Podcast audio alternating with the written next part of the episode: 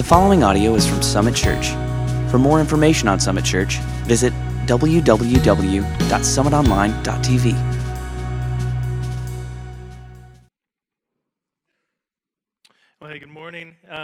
I know that's a different way of starting, but it has a purpose. Uh, for, we've, for the last few weeks, been talking about the Nativity and taking different pieces and characters and things from the Nativity to hopefully learn truths of how to better worship God and live for Him during this holiday season, this Christmas season.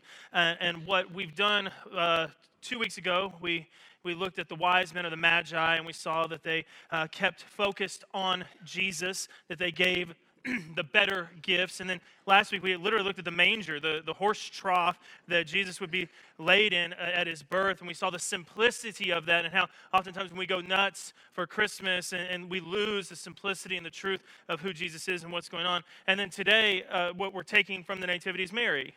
And so I, I was going to sing that for you, but I've been a little hoarse. Um, so I let, I let them do it. Um, but it really just asks this question you know did did mary know? Like as this teenage girl did she know that when she kissed her little baby she kissed the face of god? Uh, well i'm going to say with pretty great certainty yes.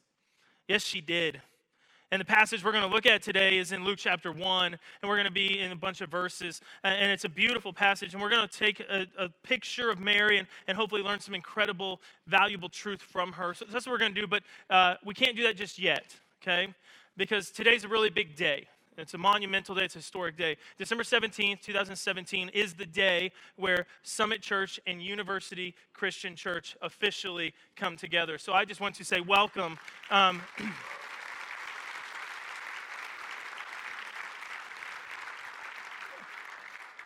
Welcome to the family.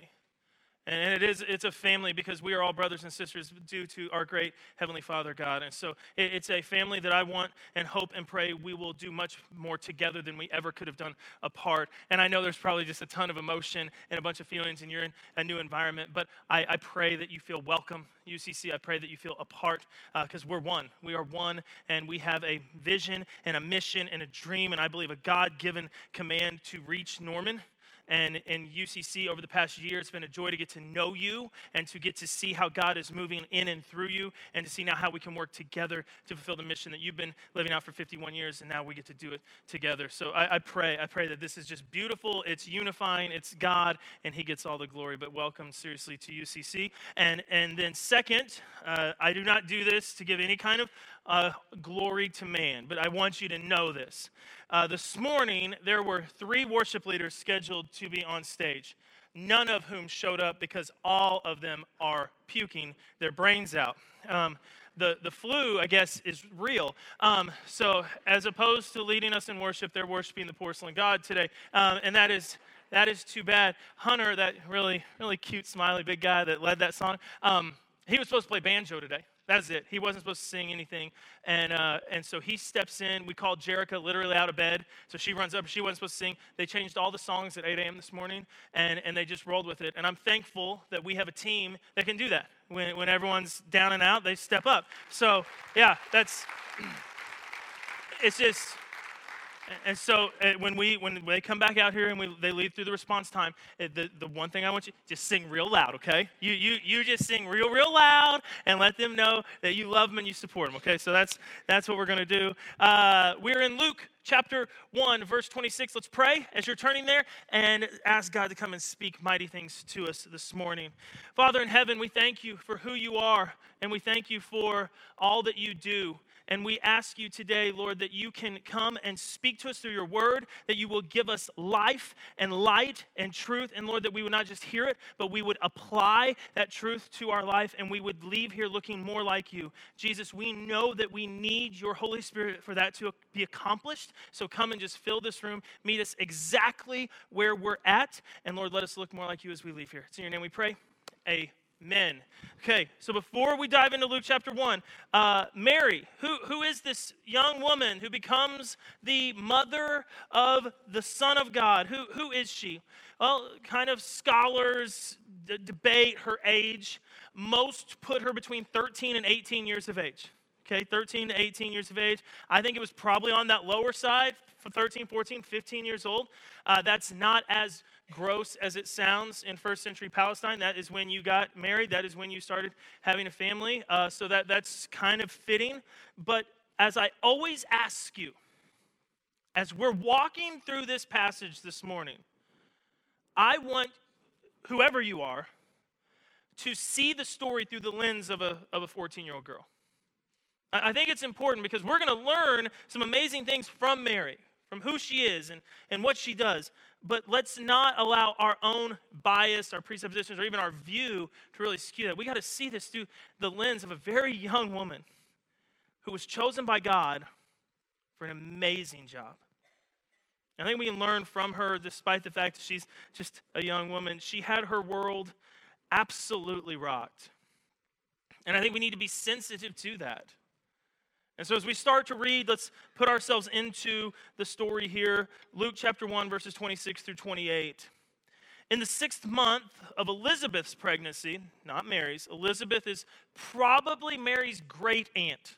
Elizabeth is very old. She's, she's a relative in some way, shape, or form, probably a great aunt. Elizabeth is pregnant with John the Baptist. Okay, you just kind of put those pieces together. So Elizabeth is carrying John the Baptist. She's six months ahead of Mary. God sent the angel Gabriel to Nazareth.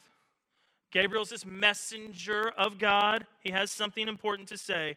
They're in the town of Galilee to a virgin pledged to be married to a man named Joseph. Joseph was a descendant of David.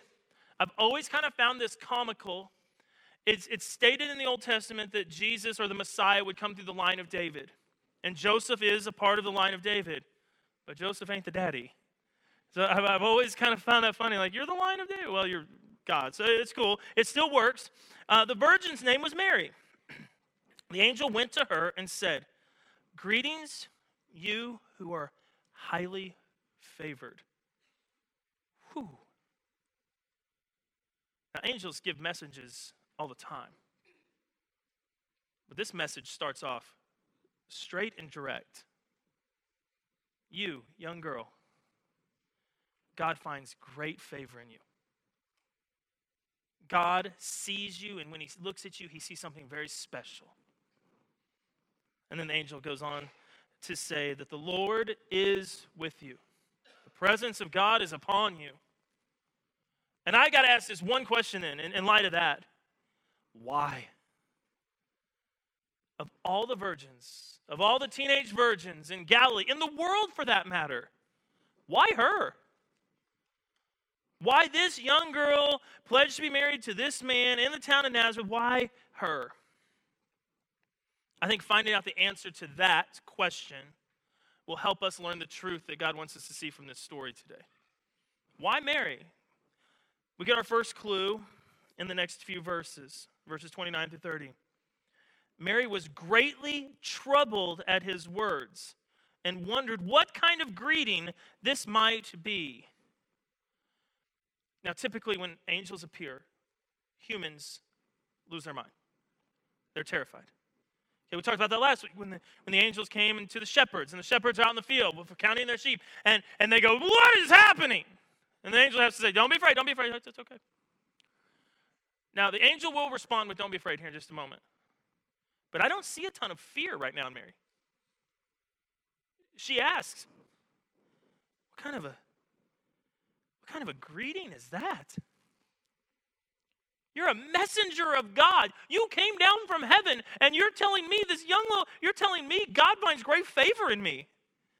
This, this can't be. I'm just, a, I'm just a young girl. I'm engaged to a carpenter. He's not even that awesome. Like I'm just, like I, I've, I've worshiped you, God, since the day I was born, and now you're telling me that I'm highly favored by you? That's too much. That's what, what is this greeting? That's immense humility. Now, I, obviously, I'm not the most humble person in the world, but an angel of the Lord comes to me and is like, God thinks you're awesome. I'm like, I think he's pretty cool too. Thank you. You know, yeah. That's right. That's a, that's a wonderful statement, Angel. Tell ditto, man. Tell him right back. She goes, No, no, no, no, no. That, that can't. That's not me. That's humility. I think that's partly why God chose Mary. God favors not the proud, but the humble. And she was. You, you, can't talk to me that way. I don't deserve that kind of praise from God. I understand who God is. My theology is correct. My self awareness is even more correct. I, I'm, a, I'm really, in all extents and purposes, a nobody. I'm a child of God, but who is He to favor me? Her humility is incredible. But the angel says in verse 30 Do not be afraid, Mary. You, you, it's not a mistake, you have found great favor with God. It's no mistake. God's going to do something spectacular in and through you. And it's because of who you are. I think it's because of your humility before God. Verse 31, here's the bomb that comes out. So at this point, it's just been a nice little chat between an angel and Mary. Verse 31 You will conceive and give birth to a son, and you're to call him Jesus. Now, even at that point, Mary's just like, all right, I mean, I'm to get married. I'll probably have a boy. If God wants me to name him Jesus, that's cool. Like, I don't have to read the book now. And we just name him Jesus. The name Jesus has great meaning. The same angel, four months from now, will visit Joseph and will give him the same instructions. Matthew chapter 1, verse 21. The angel is saying, She will give birth to a son, and you're to give him the name Jesus because he will save his people from their sins. It's a loose translation of the name of Jesus, Savior. He's going to save all people from their sins. And I'm, it's not recorded that the angel tells Mary that, but the name has significance. So you're going to you're going to give birth to a son, and that son is going to save the people from all their sins. Now that's getting big. Like that's that's already big. Okay, so I'm going to have a pretty special young man. That's awesome. Uh, that's that's wonderful. He's going to be the Messiah. But it changes dramatically here in verse 32. He will be great. He will be called the Son of the Most High. The Lord God will give him the throne of his father David, and he will reign over Jacob's descendants forever. His kingdom will never end. Oh, that, that's, that's an impressive young, young man. Sit in the throne of David reign over all of Jacob's descendants. I'm one of Jacob's descendants. Uh, all of Israel is, are Jacob's descendants. That's, this, that, that means he's the, he, oh, wow, he's, he's the one. In his kingdom, it's not just going to be temporary like David's and Solomon's. No, his kingdom will what? Never end. This young man's going to be very special. And it's not who this young man will be that has Mary concerned. Look at verse 34. How will this be? Mary asked the angel. I'm a virgin. You told me I'm going to have a boy, and I like I've I didn't pay a lot of attention in biology, but they I haven't done what you need to do to have a baby. And I love the innocence of that. But God has a plan, right? The angel answered, the Holy Spirit will come on you, and the power of the Most High will overshadow you. So the Holy One to be born will be called the Son of God. So, Mary, did you know that the baby boy that you deliver will one day deliver you? Mary, did you know the baby's face that you'll kiss, you kiss the Son of God? Did you know that? Yep, she did. Because the angel said, You are not going to conceive naturally. It is going to be an immaculate conception. You are going to give birth to whom? The Son of God. And she goes, Okay. That's big. I'm obviously immature, 37, but I'm immature. I'm an immature 37. And so it, it is hard for me to read that account because I, I still just don't understand like what actually occurred for her to conceive the Son of God. And I think better just leave it alone for, for all intents and purposes. But just want you to know if you feel awkward by that, you should. Okay, like it's it's we just don't know how that worked, but it did. And verse 36, the angel can see in Mary that she's a little hesitant, maybe. Like he just gave, or, or we, we're all there, right? Like you're in her shoes. You just heard that you're, even though you're virgin, you're going to be pregnant, and it's not by man, it's by God, and then you're going to have God's baby. Like you just heard that, right? You, you're you're you're tripping out with her, correct? At this point, kind of wondering how all that's going to work. So the angel throws her throws her a little bone here. She says, "Even Elizabeth, your relative, is going to have a child in her old age, and she, who was said to be unable to conceive, is in her sixth month." You know, old great aunt Elizabeth, the barren one, It's always wanted a baby, couldn't have one. Well, yeah, she hasn't really put out the Facebook announcement yet, but she's pregnant. Six months along. And Mary goes, Interesting. But hear what the angel says For no word from God will ever fail. Amen. Amen. No, when God says it's going to be, it's going to be. If God promises to do it, He's going to do it.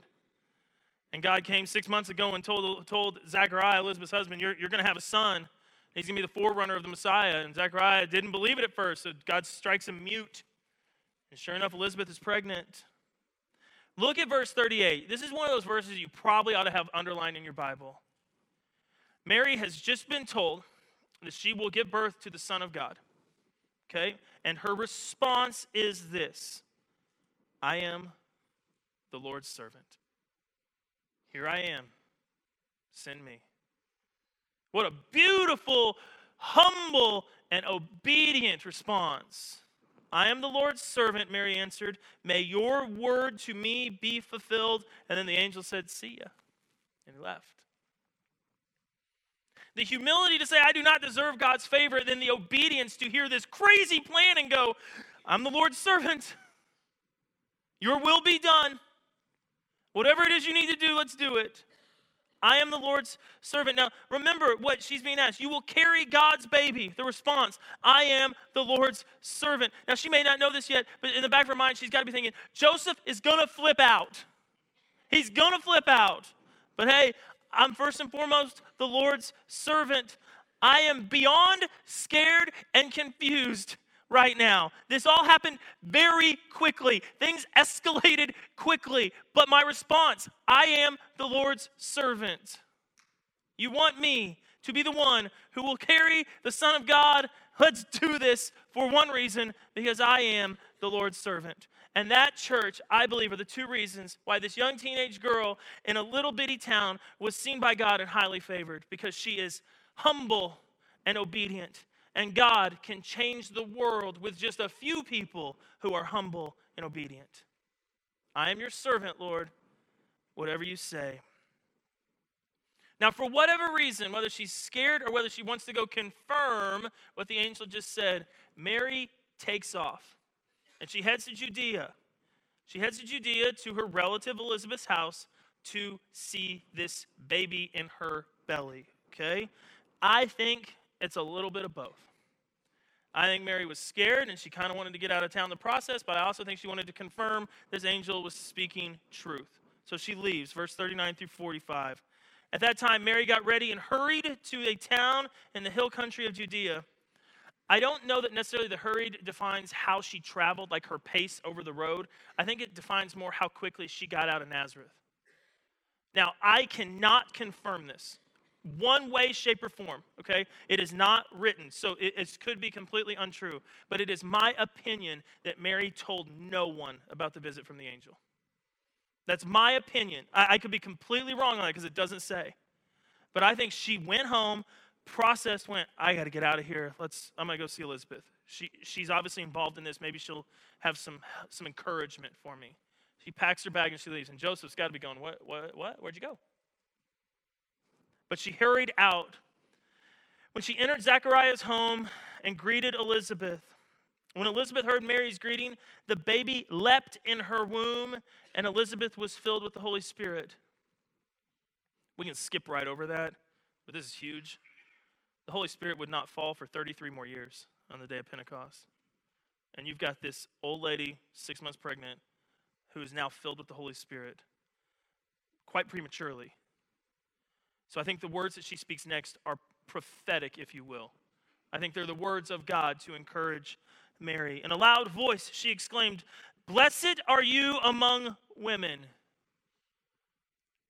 A young girl just walked into a revered relative's home, a woman who she should honor. And that woman who should be given honor then exclaims, Blessed are you among every woman on this world. This earth is full of women, and you, Mary, are blessed above them all. For you are carrying the Son of my Lord. What high praise, what encouragement. And then she goes on, and blesses the child that you will bear.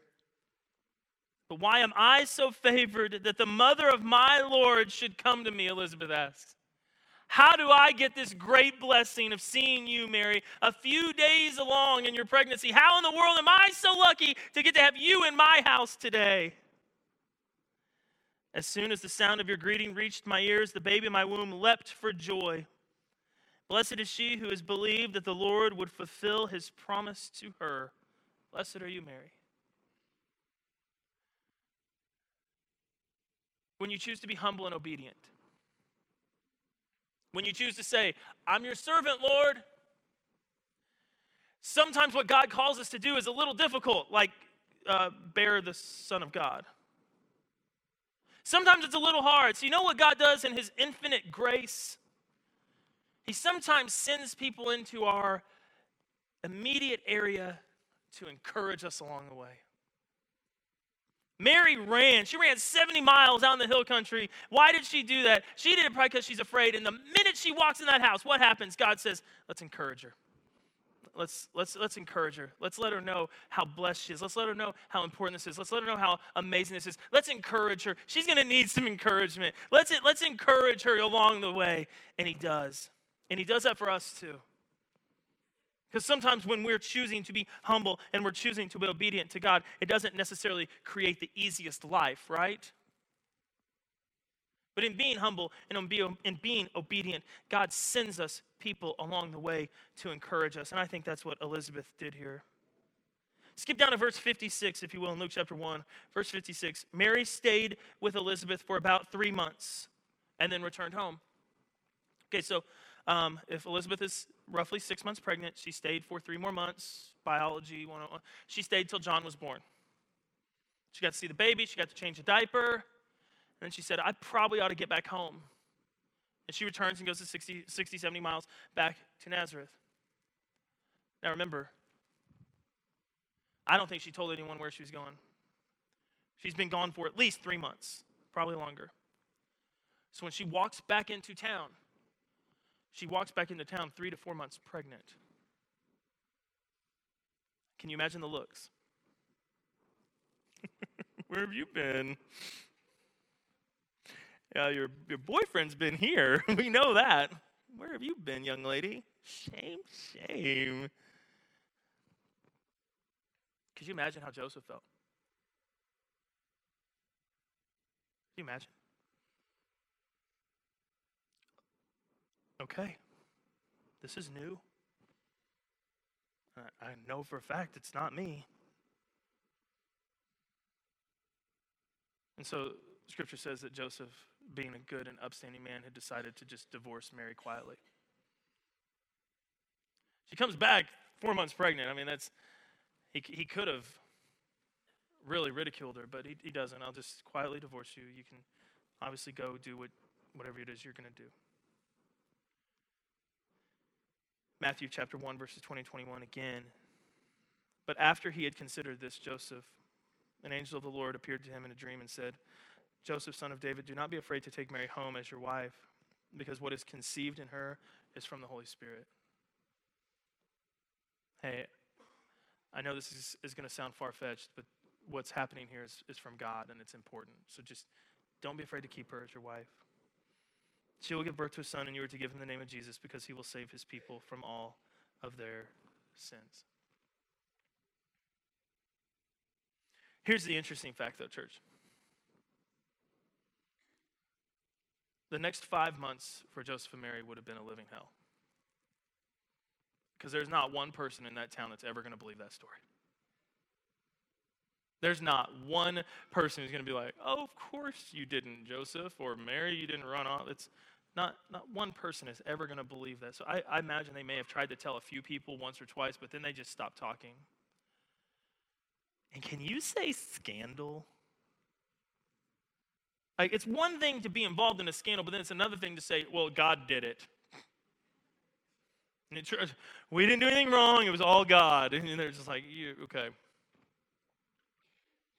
The embarrassment, the mocking, the pain that would have come with your entire family, your whole clan, your entire village looking at you and going, You guys are nuts.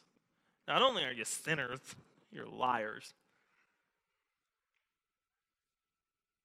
And then, like, to add insult to injury, five months goes by and it's time for the baby to come, and it's like, well, now there's a census, so you got to go to Bethlehem. So hop on your donkey and travel 80 miles and, and deliver away from your hometown.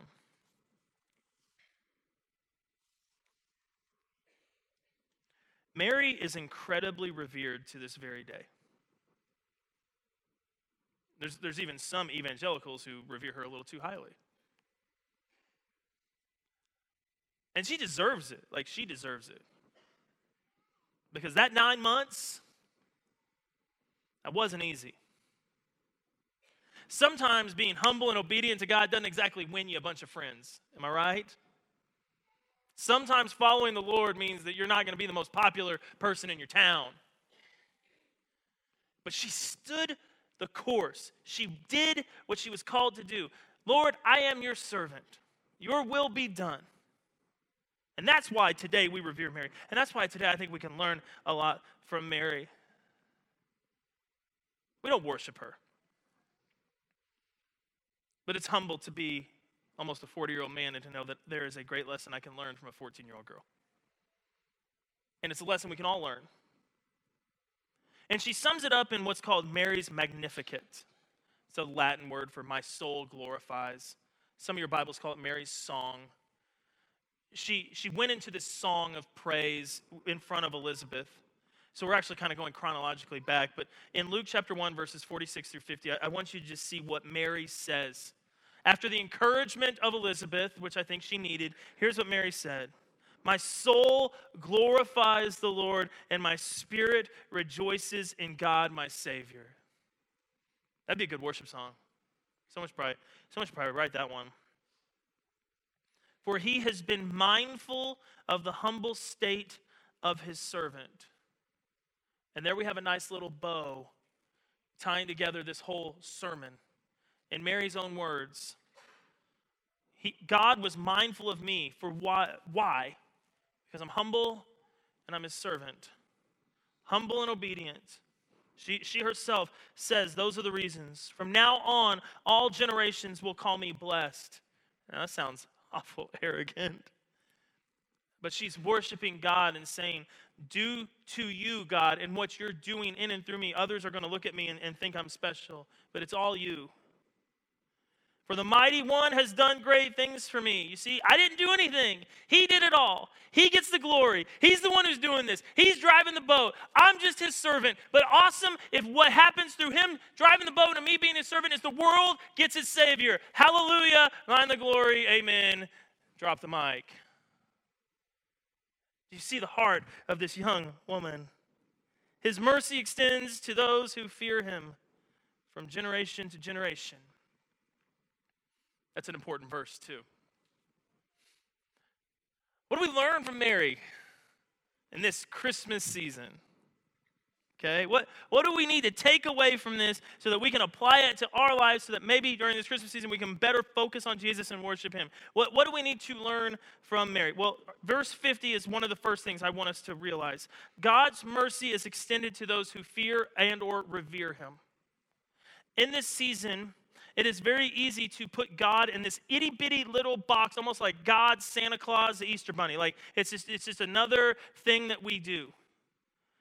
But who in their life does not today need mercy? God's mercies are new each and every day, and his mercy is poured out upon whom? Those who fear and revere him. So, in this season, as we've said two weeks ago, and I'll say it again because I don't think you can say it too much. revere Jesus in this season. Revere him so that in your hurting, in your weakness, in your moments of pain, he will give you mercy. He will meet you in those and will shed mercy upon you.